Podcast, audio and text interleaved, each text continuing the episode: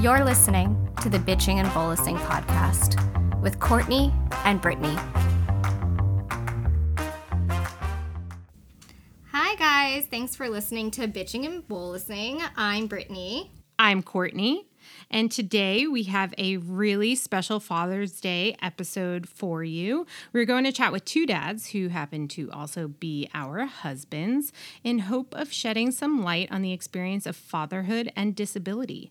So please welcome my husband, Stefano. Hi, everyone. And Brittney's husband, Kyle. Hello. we are so happy to have you guys here and chat a little bit about fatherhood and your experiences. I really want to get into how different it is and how how everything for you is probably in a lot of ways isolating, just same way it is for us as moms. So, just kind of jump right into this one. What is the one thing you wish you could change about how people perceive you as a father of interabled kids? And when you think about this question, also think about what stigmas do you guys feel that you battle every day?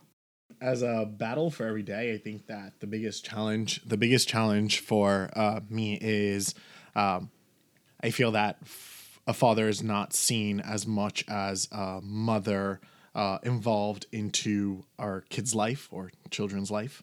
Uh, overall. And so I think that is the biggest battle. I think what you're trying to say is that y- you feel that you're not seen as a caregiver to the kids? Is that what you're trying to get at? Uh, I just think uh, you know the perspective of a of a mother today and perspective of a father, specifically uh, if you're like talking about like kids where we have kids that you know one of them being disabled it's it's kind of like what role does the father play that's kind of like the external factor that i think most people kind of observe or see as you know uh, when it comes to uh, a mother being present or you know sharing on social media i think of course you know there's a little bit more sharing on on on a mother's side versus a father's side.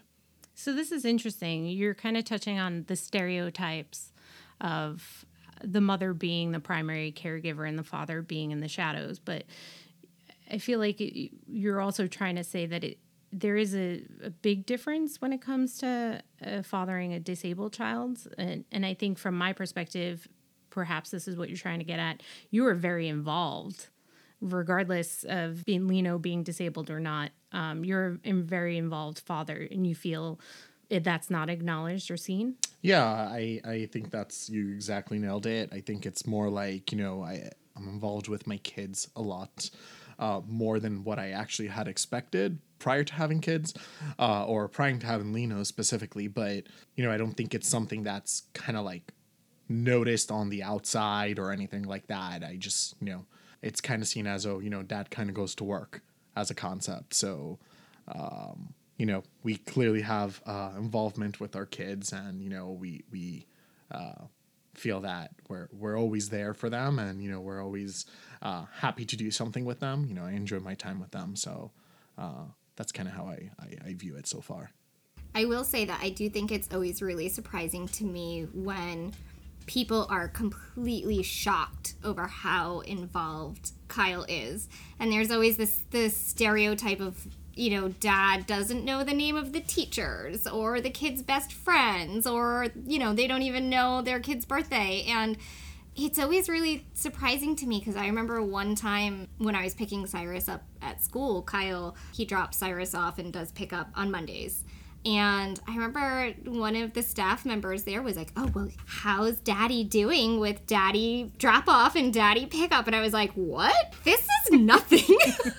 Do you know what my husband does? and it was really surprising. And it's almost expected that Kyle shouldn't know anything or doesn't know anything. And whenever I tell people that I can leave the house and everyone's fine. And Cyrus gets his meds, and Cyrus can get feeds. And yeah, people are sh- flabbergasted by that. Kyle, I think I mean you've you've experienced it in person, mm-hmm. going to doctor's appointments alone yeah, or therapy appointments alone. Heavens behold, if I show up with both kids by myself, and it's just like utter shock that you know, oh, I guess you know what happened to mom. Something must be up. Like, what's going on? Like, nope, just out of the house for a couple hours going to one of our easy appointments. You know, it's, uh, you know, we do this every day. and yeah, it's almost just like the dad's the lovable doofus if he's there at all, and that's the the perception. And yeah, I guess I didn't really realize that before experiencing it, being on the end of that, and it's just, and you know, you mentioned Brittney pretty much the exact things I was gonna say. Just you know, maybe the second time I took Cyrus to school, just because you know on my day off is the day I bring him, and like you said, it was just how's how's drop off. I was like, I drive five minutes in a car. I take my kid out of the car, and then I come back a couple hours later and put him in the car. I mean, I do more at night during you know my sleeping hours than I'm doing right now for this. So true. So, True. and I honestly didn't really know how to respond. I d- didn't know if they were being serious or not. Said, no, it's it's great. Do you guys feel that having a disabled child has sort of men are very capable caregivers and i want to just throw that out there. Mm-hmm. Kyle is more capable most of the time as a caregiver than i am. Like he remembers doctors names that i just i have no idea. And we've seen them dozens of times.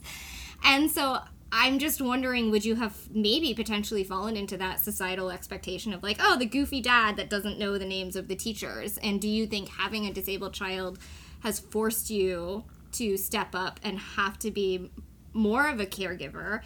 And in turn I, i'm sure you know the younger kids are feeling the effects of that. You know like you're more involved in the older boys lives and you're more involved in the younger kids lives now because of that Yeah, I mean, I would think that I would be similarly involved, even if it's in different ways. Regardless, uh, you know, I never really planned to be a. See, I mean, to me, it, it's. I was just going to use the term absentee father, kind of facetiously, being like, if I'm not doing this thing, because to me, it's just this is what you should be doing. You know, if, if assuming you're co-parenting together, living together with the children full time, that you would just be doing these things hand in hand. And of course, I'm not going to claim that I do as much as Brittney does. You know, when she's with the kids 24 7, and, and, you know, when I go to work, I'm not really able to do anything directly. But when I am there, I make sure that I do as much as I can to do my part. But but yeah, I guess I would say getting into this role with a disabled and medically complicated child definitely forced me. I I would have to be more involved and know what's going on, and and you know certain things.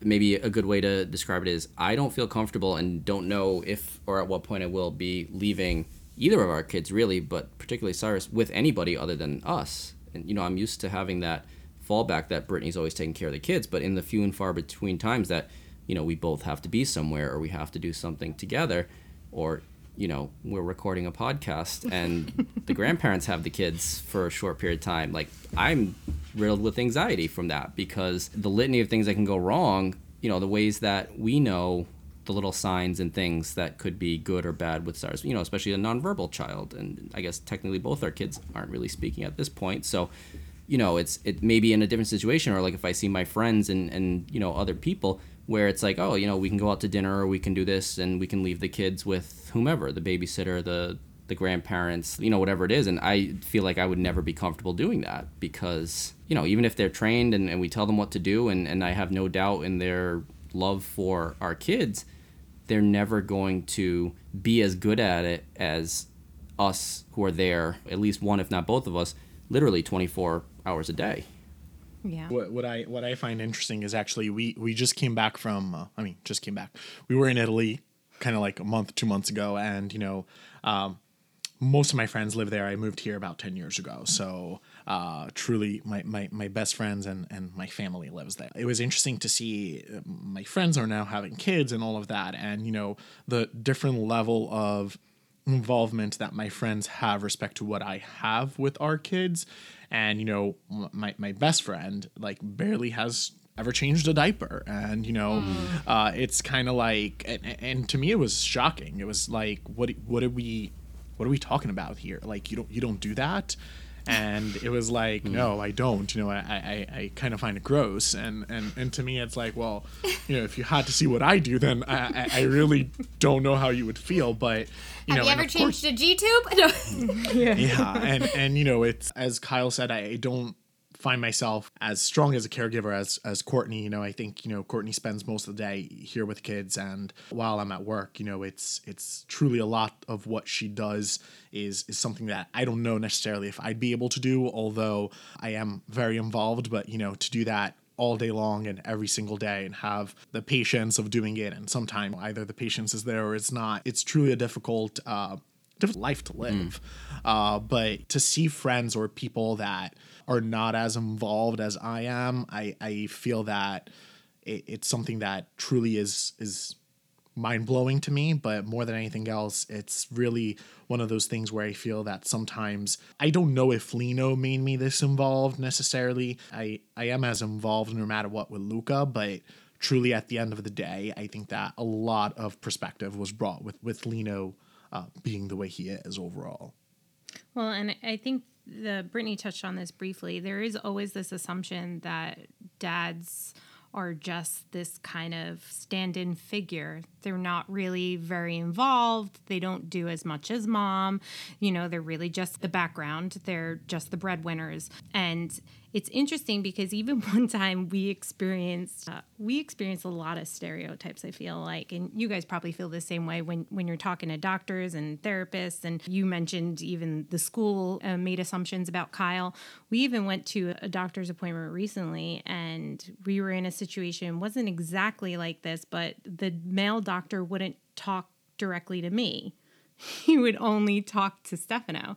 And I kept speaking to, to him, and he would not make eye contact with me. He would answer my question to Stefano. and it was so, so strange. Yeah, we had a very similar experience recently where we went to a, a doctor's appointment, and I was really shocked by how Kyle wasn't really even addressed. Oh my god. at all. And I it was so strange. And I think Kyle had some questions and then the doctor was kind of responding to me and it was very much like, "Oh, silly dad over there.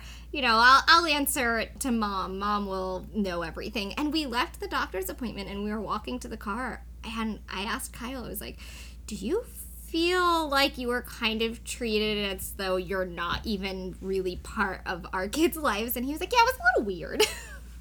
that definitely happens too. I feel like, particularly with school, IEP stuff, mm. the questions are always directed at me. Yeah, totally. but to be fair, mm. we actually do isolate some tasks. So I've taken on the role of like communicating in regards to IEP stuff just because I think too many chefs in the kitchen makes it more mm. complicated.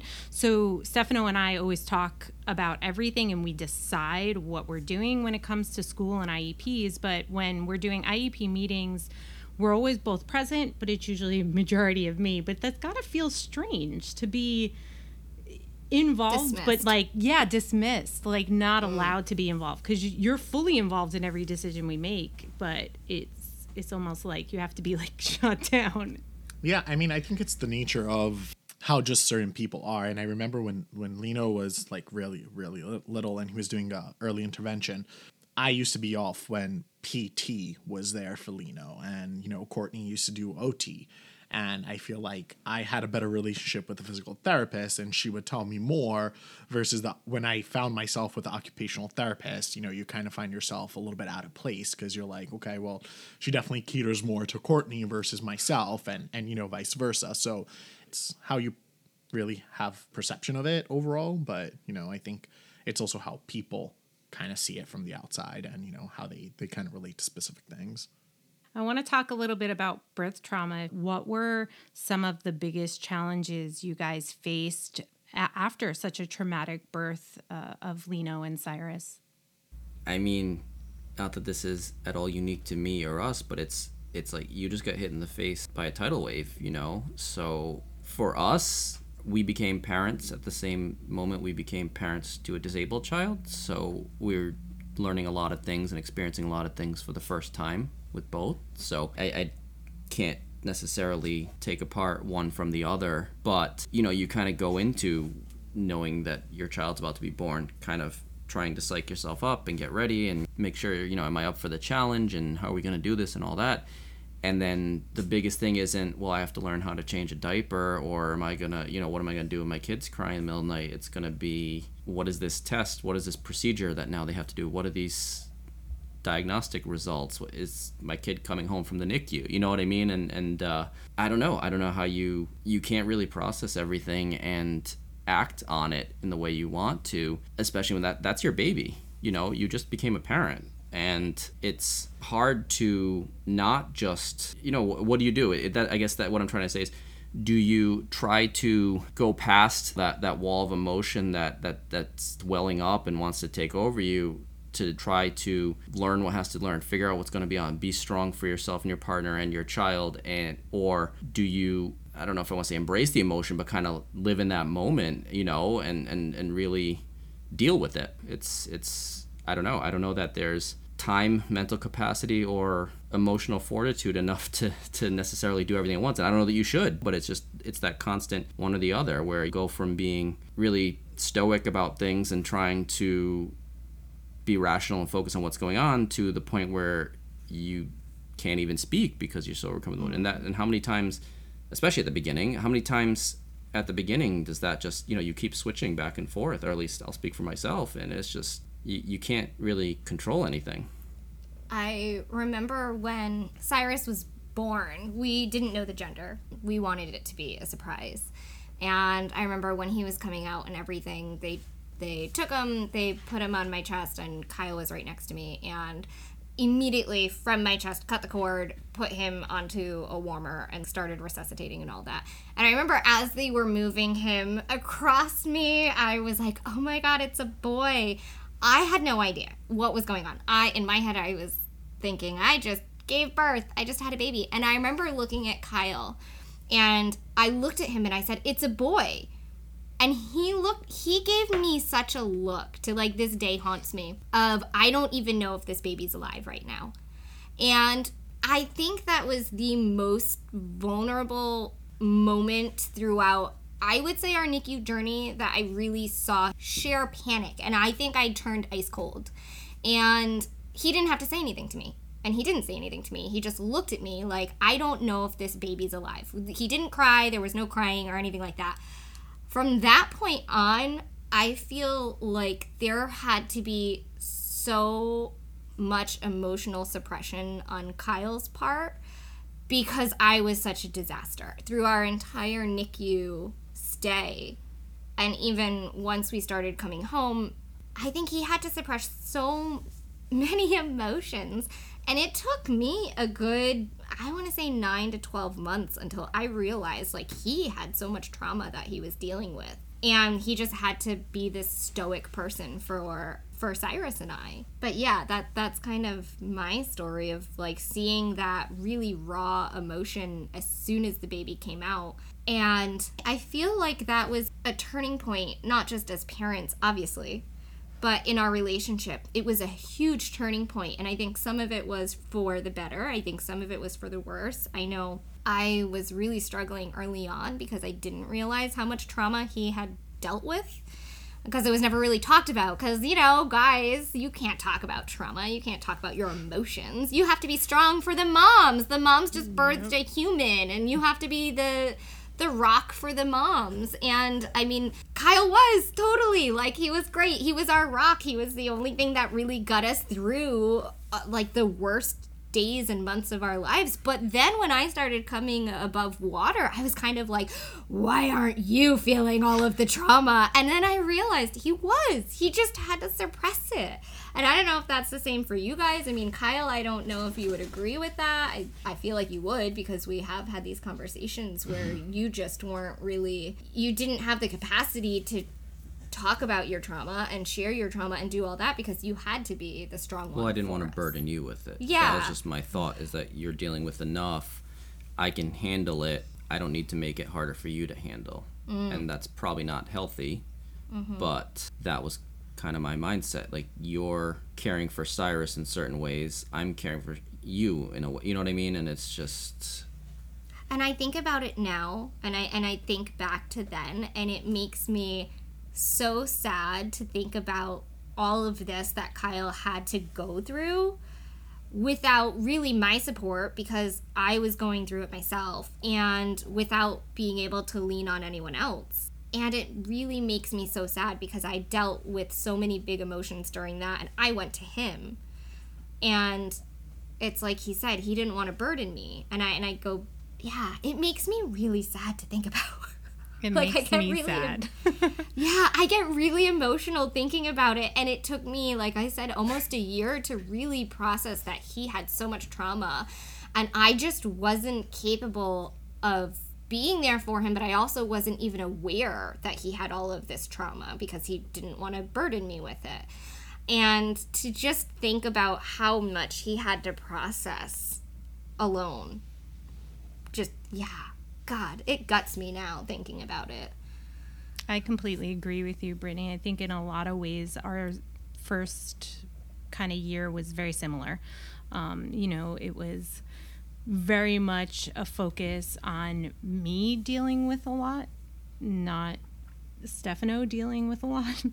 And de- definitely took probably about a year or two before I made that realization as well, same as you. So it sounds like the way you described the event of Cyrus's birth was that almost like Kyle, you disassociated, you just kind of disconnected and did what you had to do in that moment medically. I'm sure they probably grabbed you and took you with Cyrus, had you sign things, mm. had you do a bunch of things, just like how mm-hmm. Stefano was. When Lino was born, Stefano was remarkably good at not showing any sign that something was wrong with Lino.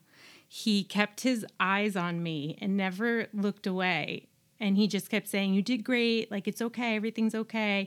And I still wasn't really registering that everything wasn't okay at all. I was like, I thought I was dying on the table.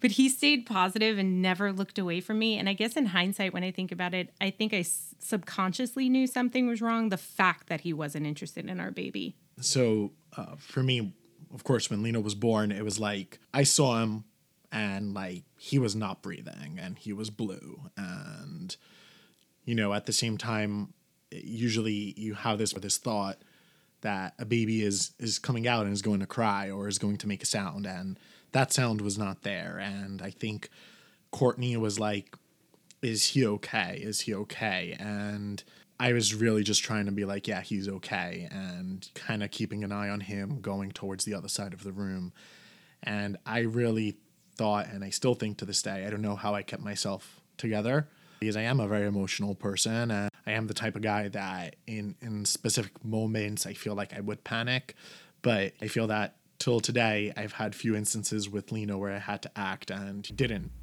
necess- mm-hmm. necessarily quote unquote panic.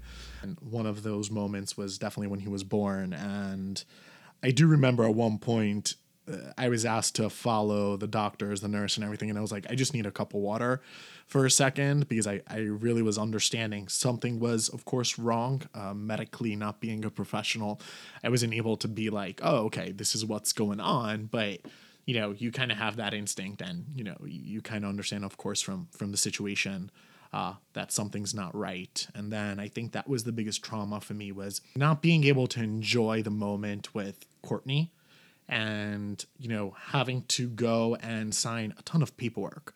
For someone that, you know, I, I come from a country where healthcare is free.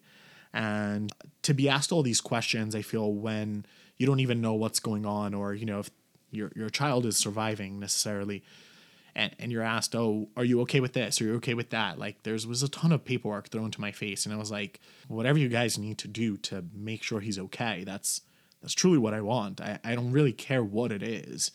And I remember then seeing him and seeing him in that moment for me was like, wow, like this kid kid's amazing. So was really what I wanted to bring back to Courtney to let her know because she wasn't able to see him. But I think also part of the the the biggest trauma for me was during the time in NICU going going back and forth with work. I was able to be off the first week and then kind of went back to work and having always on that mind is something going to go wrong? Am I close enough? Am I going to be able to mm-hmm. get there in time? Was really really really difficult. Throughout first year was kind of like that even when Lino was home. So you're kind of like, well, is something going to go wrong while I'm at work? Do I have to run? And I remember leaving work a ton of times, you know, just because something was was not right. I didn't feel right more than anything else, and it was more to kind of make Courtney feel quote unquote better. Although I don't know if necessarily that was making her feel better, but it was my way of reacting to things and being able to kind of like be there to support her. I would say because my biggest priority was like, okay, well, I'm not there every day. She is, and I don't. I, I think she's feeling it more than me. I think she was feeling it a lot, but I don't think that you can compare how someone is feeling versus another person or how yourself how you're feeling. I I think that's what I would kind of put out there is that moment is really a important moment of communication and being able to kind of go through each other's trauma is maybe a better solution. I can't say it wasn't bad for us or it wasn't good for us, but it was a moment where I kept a lot in. And I feel that with time passing, that has eventually caught up to us and made relationship definitely more difficult at times, mm-hmm. but we try to try to move forward and try to understand how to better things, I guess. I think we were in survival mode. Not that we're not still in survival mode, but I think the level of survival mode we were uh-huh. in in that first year, particularly, was so jolting. It was isolating. We weren't communicating. We were fighting. We were confused. Our whole world had been flipped upside down. Again, there was a huge emphasis on the trauma I was going through. I was really struggling that first year. You know, it was really hard to communicate with him. It was hard not to feel resentful. Oh my God, the level of resentment I had for now having to be home and care for a medically complex child and not be able to work, not be able to have any sort of outside engagement, honestly. And watching him go to work, and I would focus on those things, completely ignoring his own trauma. Yeah. You know, and I think the other thing is sometimes we forget he experienced the trauma of a traumatic birth and, and his son having an injury. But I think there's also a level of trauma that you saw for what I went through the trauma of experiencing that as my partner. I, I sometimes I, I feel like maybe I, I should have been more present or I should have asked more questions, but you're so focused on your child at times and you're like trying to make sure that your child is okay. Not that you're putting your partner, your spouse, your wife in in second place, but that medically fragile child is definitely becomes a priority in certain moments and not necessarily that is the truth, but you you tend to to give more to that, of course. And I think that's, you know, that one thing that I would possibly like take back or try to like change uh, more than anything else because I feel like that was me not being able to cater to my spouse, to my wife. I feel like that from my side of things. I actually even remember talking to my therapist early on because I think I sought out a therapist around three months postpartum or so. And I remember saying to her that I was dealing with so much PTSD and so much trauma that I felt like the only person I had the capability of loving in those moments was Cyrus.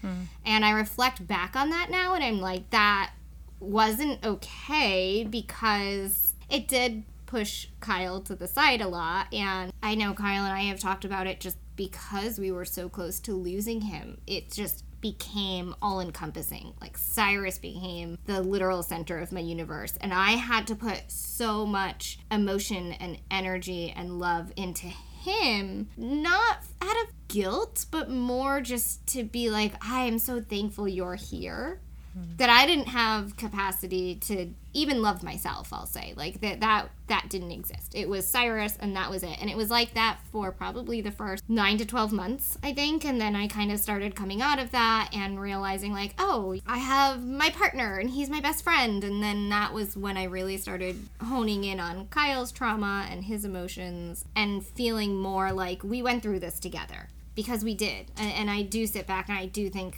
we didn't just go through it together, but then it was Kyle almost losing his baby, but then also having to deal with all of these medical decisions early on without me, and then being completely alone with Cyrus because Cyrus was transferred so i had to stay back. And he had to he had to watch cyrus get intubated. He had to watch cyrus get extubated. He had to make decisions that you know, he didn't really know if they were the right or the wrong decisions. I remember him sending me a video of Cyrus taking a pacifier. And it was like, you know, this tiny little baby and like this huge pacifier, and then like Kyle's huge hand. And I remember hearing him say, This will have to do until you see mama. And I can't really imagine, as hard as it is to give birth and be alone, it must be really hard seeing your partner give birth to your child, your child almost dying, and then you having to leave your partner to be like, see ya, you just birthed a human, you're gonna have to figure it all out on your own. there must be this divide of who should I be with, what should I do? Yeah, I mean, it's it's not even specific to that moment. I mean, yeah, there's there's no happy. My kid was just born. I'm overjoyed.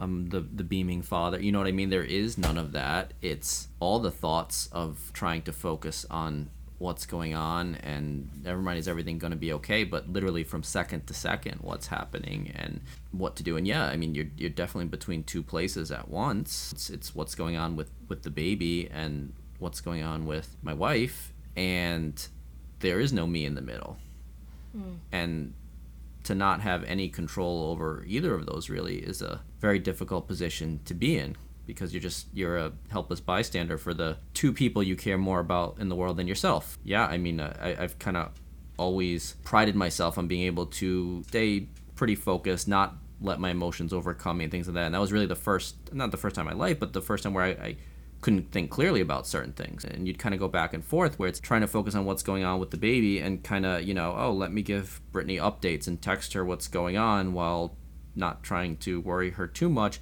but at the same time, why isn't she here a couple hours later? Is she hemorrhaging? You know, nobody over there. If I don't hear from her for a little while, which is totally expected, you know, it's not surprising what with what's going on. But I don't even know if she's okay. You know, it's just kind of like here, drive behind this ambulance, and we'll get her. Once she's stable. She'll come over there too. And you're expecting that's going to be 45 minutes not Six however many hours, hours it was yeah. you know? So and nobody was really keeping him and yeah nobody is going to come by and say hey from the other hospital here's what's going on with your wife. You, you barely know what's going on with your baby. Mm. it's such a wild position to be in. I honestly don't I'm not going to pretend that our position Brittney wasn't wild to be in but i think about what the two of you uh, went through and it's really wild. It's wild to think that you're just pulled out of that room with that baby and sent somewhere else and you really are split between two worlds that you have no choice at whatsoever. You're just stuck in the middle of, of your wife and your your newly born child who is really life and death at that moment. I, I don't remember specifically how many hours I had my eyes open, but my eyes were so dry from from basically being like awake for several, several, several days. You know, it was kind of like keeping an eye on Lino and keeping an eye on Courtney and not being able to really go to sleep because if you missed out 10 15 minutes 5 minutes or a minute you're like is is my child here? Is my wife here? And and really you're like struggling inside. And for me the easiest thing was i'm just going to stay awake and pretend that i shouldn't sleep and i shouldn't have an issue and i should just be here the entire time because that's the best way for me to have things quote unquote under control. But it was almost a full 48 hours. I think it was like 46 hours that he was awake, and his eyes were so swollen from crying, from not resting, that I took the postpartum ice pack that you put.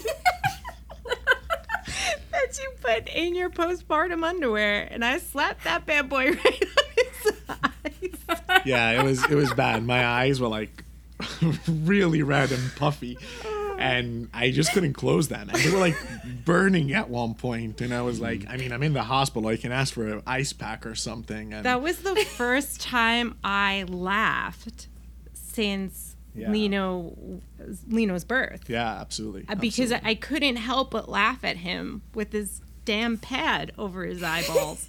I was like, "You're you're ridiculous right now." But when you think about how traumatic that is, it, it, you're running on adrenaline.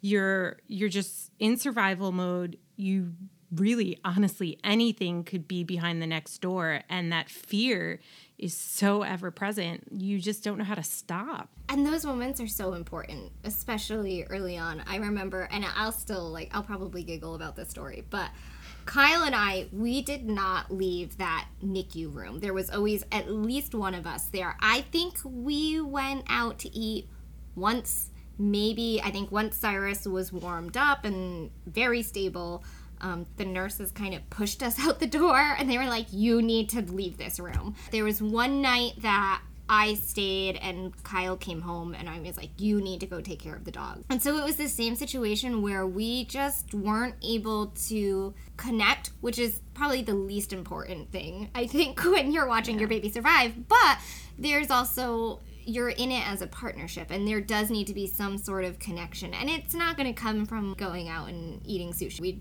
were pushed out the door to do. But I remember we were sitting in, they had a family room right next to Cyrus's room, which was beautiful because we were able to go in there. There was a shower, there was a toilet. Nobody else really came to that end because I think that was the end of the NICU where they put more of the stable babies. we kind of got like the bottom of the barrel nurses during that point. And we were in this family room. We went in there. I think we were going to go have a bite to eat. And there were no lights on in there. And we went in there and I think we just kind of sat down and the door was open so we were getting the light from the hallway and the other end of the family room, there was a staff member just sitting there in the dark, just in the corner. And at that point, so we were so uncomfortable because we were like, if we leave now, it's going to be obvious why we're leaving. And we are sitting there and we're just kind of whispering to each other. We're like, what the fuck do we do right now? like, we're like, do we, like, what is going on? And it was the first time that I was genuinely laughing and trying not to laugh because I didn't want to have this poor woman sitting in the dark. and yeah, I still think back to that one moment and I'm like, it felt so good in that moment to just laugh.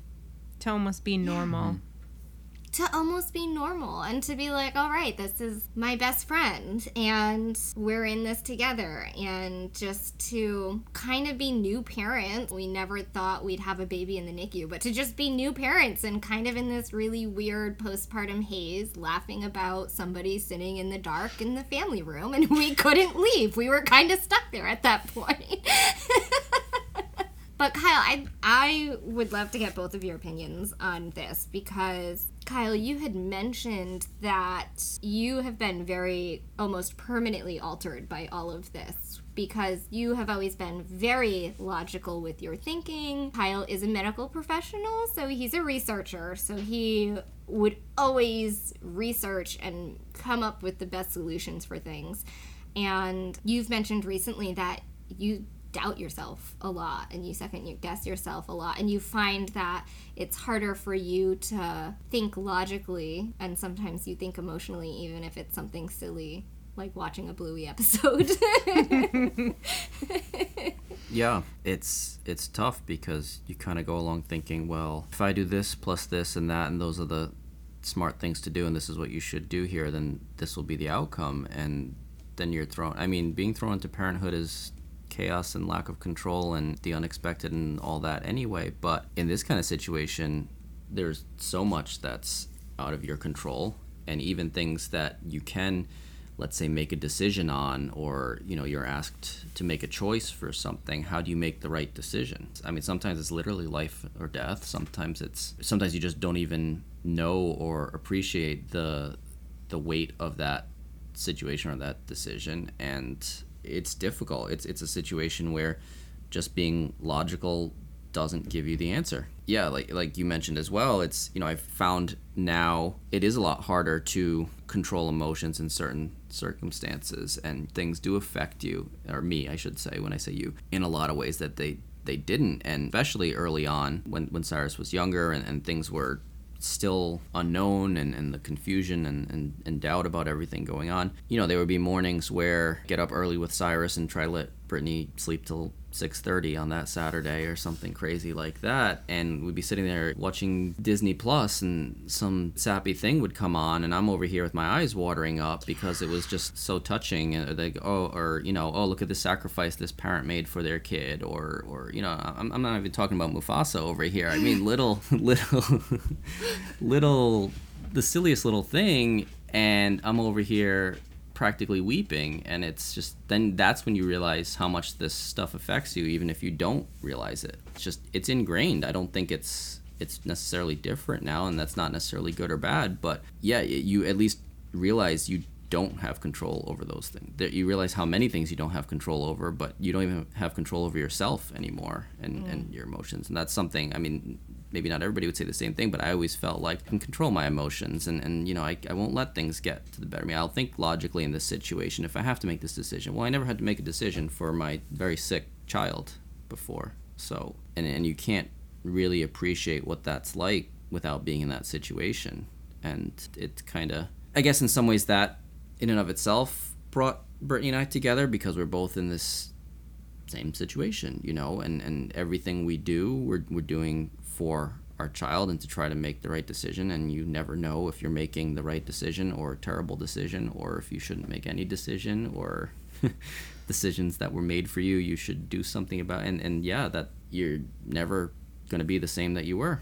I I, I find myself very similar when it comes to the 6 a.m sort of situation where I'm with Lino and you know I'm watching something on TV and although we watch the same things over and over, it's like, oh, but I I didn't notice this last time and you start like building a case on one scene that you just finally noticed and you're like thinking about a million things and I think one of the biggest challenges for me is my brain never shuts down. I think that I'm constantly thinking is Lino okay? Am I doing the right thing? Am I supporting Courtney in the right way? Am I making the right decision? And you start going into between me and Courtney. Courtney, of course, uh, is is more of the medical expert, I would say here. So you know, he ends up being the person that uh, multiple times might be pulling the trigger a little bit more in terms of specific things, and I'm like,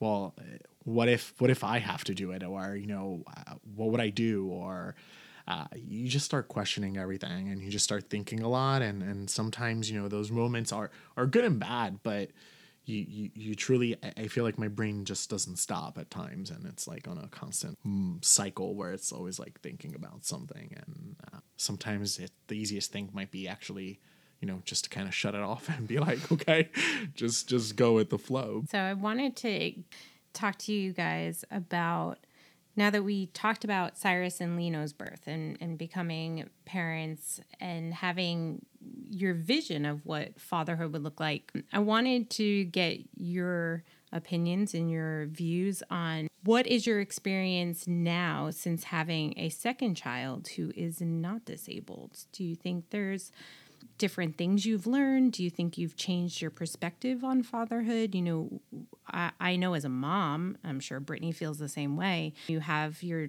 firstborn disabled, your second child after that is not.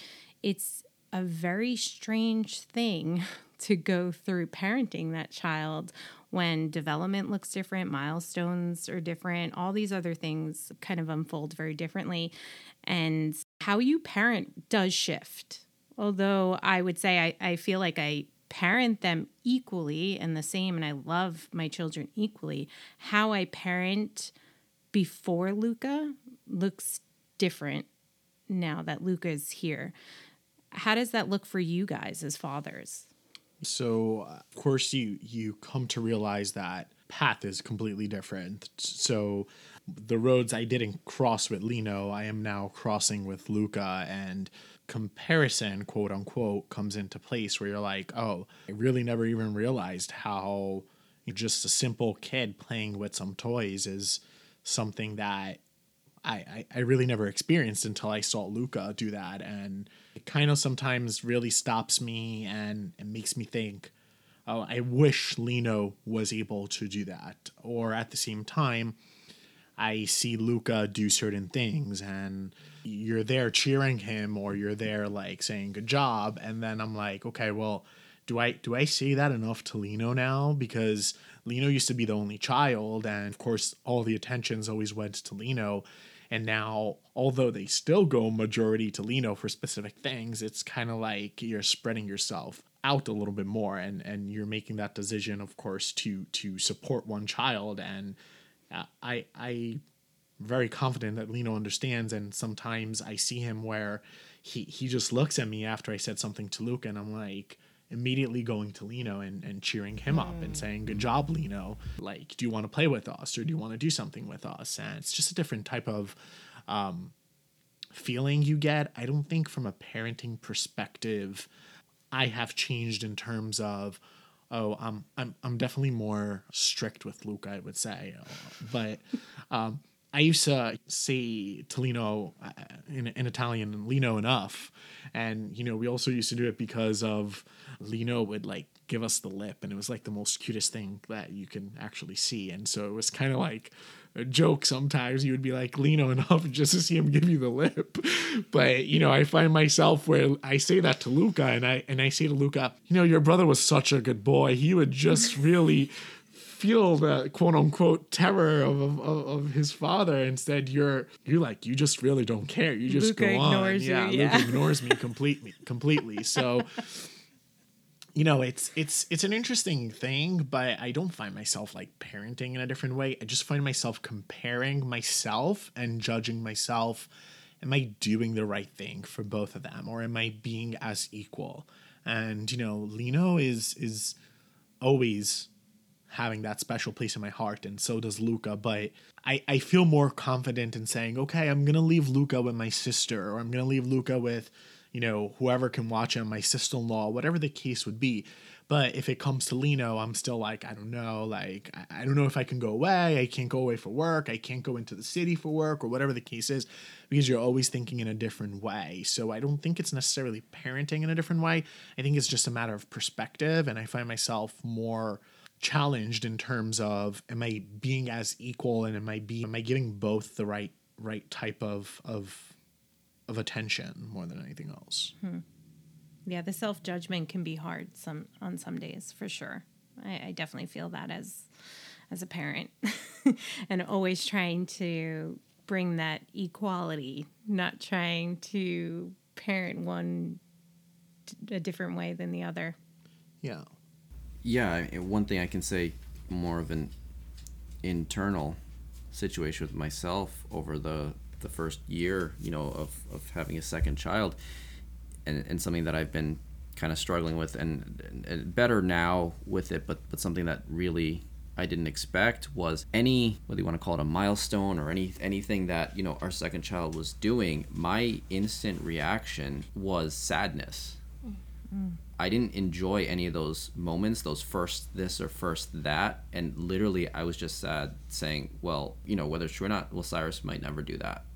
Or he could never do that. Or he's always going to struggle with this or that. And that's maybe it's not even true. And maybe I'm, I'm, I'm making a statement and a definitive for, for Cyrus that isn't true, but that's the first thing you think of. And that's not fair to anyone. If I'm just speaking for myself, that's not, that was taken from me that I'll never, in those moments at least, I'm not saying never going forward, but instead of just being happy that my kid picked up something with two fingers or any any of the little things that no second parent would probably bat an eye at it. As you know parent of a second child maybe when it's your first child you know you would think oh this is but the second child like oh this is this is normal this is just whatever. Yeah okay we know that that's fine. So it's not even that i'm not enjoying it or or or proud. It's just just sadness and that's all i would feel. And i would have to fight that and because i don't want alden to to not be encouraged in the way that he should be. And and kind of you had just mentioned you want to kind of balance that and and, and not make cyrus feel that he's a disappointment or that mm-hmm. He's sad himself that he can't or any of those things but at the same time are you constantly going to have to temper every bit of praise for one child with something you know then you're taking away from from the second child and it's so that's certainly a difficulty but I, I just knew for myself i would have to try to work on that and try to live in the moment and i find out that i can be happy and proud of what alden can do now without meaning i don't care about cyrus We've had a lot of conversations about this and just like projecting that onto the kids and trying not to. And it was really kind of surprising for me to hear Kyle talk about this when we first started discussing it because I always thought I would be that parent. I always thought I would be the one who would see Alden do things and I would feel all this grief over Cyrus not doing it. And I was really preparing myself when I was pregnant that I would have to deal with these emotions.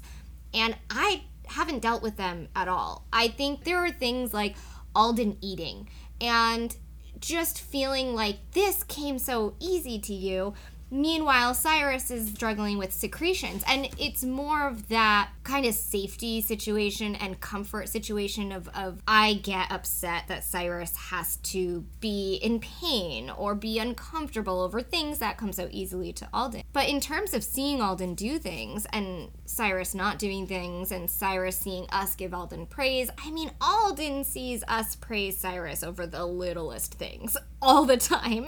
Just little things like Cyrus. Um, moving his tongue a certain way and we're like oh my god that's amazing.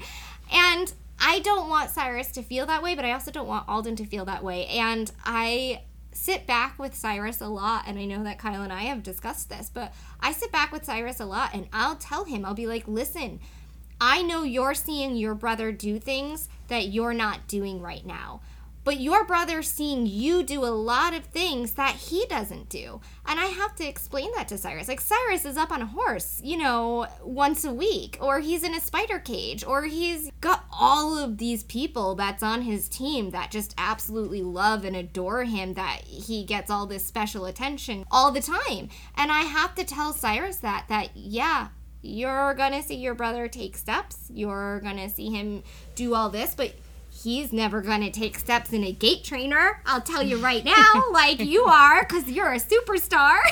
you know, like your brother can't eat and sleep at the same time. You can. I'd like to see him try, you know? So there's always this making it known that everybody does things differently. It doesn't just have to be siblings, every single person will do things differently than the next. And just trying to remind both the boys that it's okay that they're doing things differently just knowing that they're two different humans. They're they're their own individual people. I hope to do an episode on this from a mama perspective, having a child after your firstborn being disabled and how how that looks from a, a mama perspective. But I really do want to thank you both for being vulnerable with us and opening up a bit, I think is really important. I think you guys, as fathers, often are ignored. We touched on it a lot today, and I and I think your your experiences are beyond valid, and your voices should be heard. Um, is there anything you think that we as wives and partners and friends and coworkers, who whoever it is in your life, do you think there's anything that people can do to to better support fathers in situations like this? I think just uh, simply asking a question of how are you doing, or you know, how are your kids, or uh, you know, goes a long way. Sometimes uh, I have the fortune to uh, have about thirty to thirty-five people uh, that work with me for me. So sometimes they know about my, my my situation with Lino, and you know it's nice to see them acknowledge what you do as a father. Some of them follow me on Instagram, and they're like, "Oh my God, I saw you went to get breakfast with with your son. That's great. That's amazing." And you know, we're not inventing the wheel here. You know, it is nice uh, at times to, of course, you know, have people acknowledge that, and I think that that that really helps.